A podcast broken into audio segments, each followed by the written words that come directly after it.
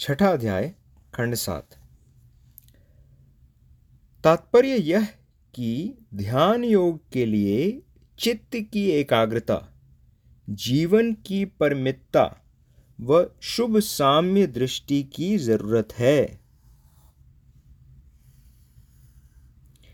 इसके सिवा और भी दो साधन बताए हैं, वैराग्य और अभ्यास।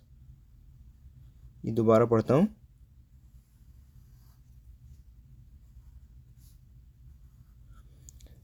ध्यान योग के लिए चित्त की एकाग्रता, जीवन की परमितता व शुभ साम्य दृष्टि की ज़रूरत है। इसके सिवा और भी दो साधन बताए हैं, वैराग्य और अभ्यास। एक है विध्वंसक और दूसरा है विधायक। खेत से घास उखाड़कर फेंकना विध्वंसक काम हुआ। इसी को वैराग्य कहते हैं। उसमें बीज बोना विधायक काम है। मन में सदविचारों का पुनः पुनः चिंतन करना अभ्यास कहलाता है। वैराग्य विध्वंसक क्रिया है, अभ्यास विधायक है। अब वैराग्य आए कैसे? हम कहते हैं, आम मीठा है। परंतु क्या यह मिठास निरे आम में है? नहीं, निरे आम में नहीं है। हम अपनी आत्मा की मिठास वस्तु में डालते हैं और फिर वह वस्तु मीठी लगती है। अतः भीतरी मिठास को चखना सीखो। बहुत ही सुंदर है। मीठा आम नहीं है। आत्मा की मिठास। दोबारा पढ़ता हूँ। हम कहते हैं आम मीठा है, परंतु क्या यह मिठास निरे आम में है? नहीं, निरे आम में नहीं। हम अपनी आत्मा की मिठास वस्तु में डालते हैं और फिर वह वस्तु मीठी लगती है। अतः भीतरी मिठास को चखना सीखो। केवल बाह्य वस्तु में मधुरता नहीं है, बल्कि वह रसानाम रस्तम।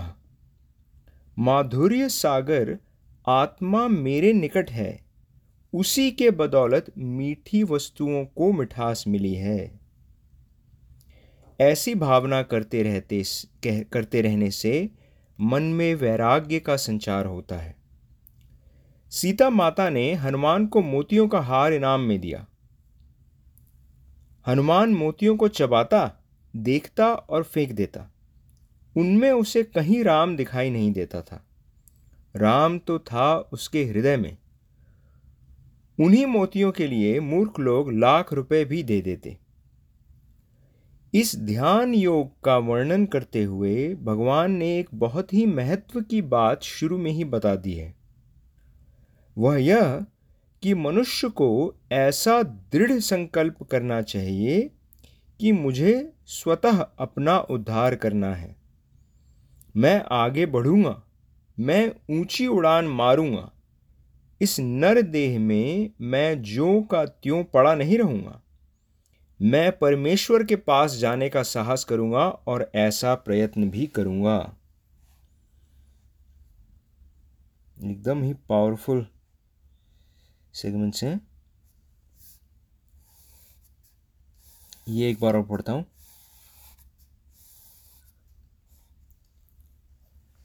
भगवान ने एक बहुत ही महत्व की बात शुरू में ही बता दी है। वह यह कि मनुष्य को ऐसा दृढ़ संकल्प करना चाहिए कि मुझे स्वतः अपना उद्धार करना है। मैं आगे ही बढ़ूँगा, मैं ऊँची उड़ान ही मारूँगा। इस नर देह में मैं ज्यों का त्यों पड़ा नहीं रहूँगा। मैं परमेश्वर के पास जाने का साहस करूँगा और ऐसा प्रयत्न भी करूँगा।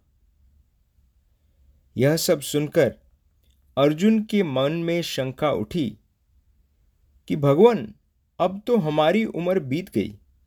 कुछ दिनों में हम मर जाएँगे तो फिर यह साधना क्या काम आएगी?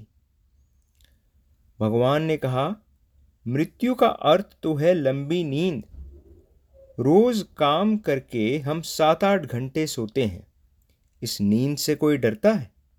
बल्कि नींद न आए तो फ़िक्र पड़ जाती है। जैसे नींद ज़रूरी है, वैसे ही मौत भी ज़रूरी है।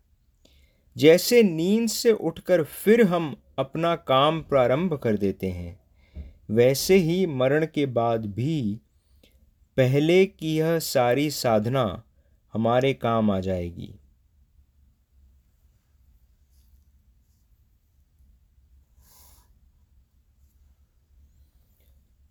एक बार और पढ़ता हूँ ये। मृत्यु का अर्थ तो है लंबी नींद।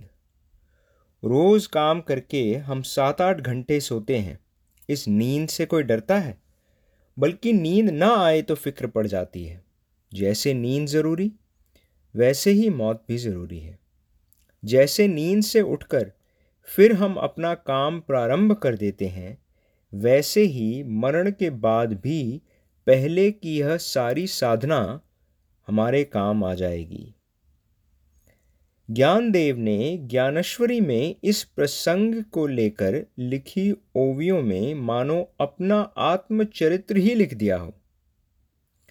शैशव में ही सर्वज्ञता बरती है उन्हें।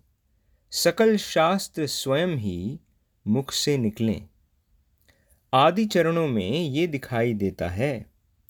पूर्व जन्म का अभ्यास तुम्हें खींच लेता है। किसी का चित्त विषयों की ओर जाता ही नहीं। वह जानता ही नहीं कि मोह कैसा होता है, क्योंकि पूर्व जन्म में वह उनकी साधना कर चुका है।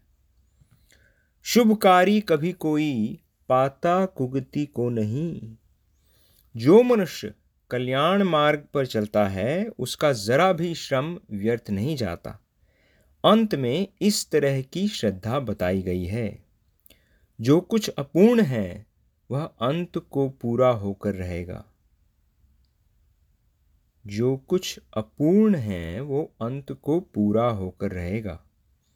भगवान के उस उपदेश का सार ग्रहण करो और अपने जीवन को सार्थक करो। ये छठा अध्याय का अंत था। आगे सातवें अध्याय में कंटिन्यू करेंगे। बाय मम्मा